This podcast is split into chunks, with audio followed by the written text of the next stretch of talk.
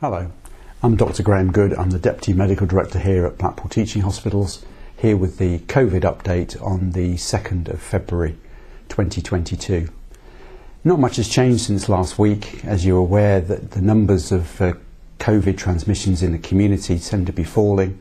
Certainly here in Blackpool, um, they're fairly static. So the figures for this week are 913, which is 967 last week in the Fylde 905 and that was 916 last week and in Wyre 830 and it was 785 last week.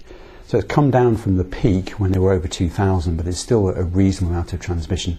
And certainly I'm sure you're aware we still know of lots of people that get a COVID positive and we're still experiencing some issues in terms of staffing with COVID positive staff isolating in terms of numbers within the trust, we are seeing a fall. So we've now got 110, where it was 143 last week.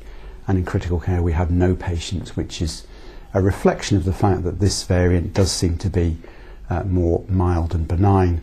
And certainly the effect of vaccination has had a, a large effect uh, on restricting the sickness in, in, in, patients, particularly the vulnerable patients.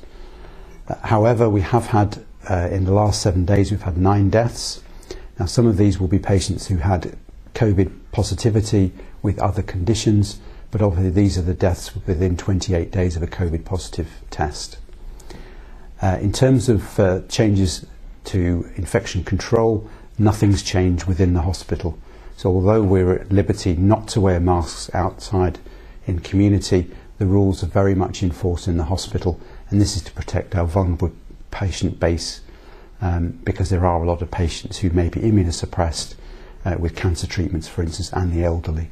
So when you come in, you will still be asked to uh, clean your hands with alcohol and put a mask on.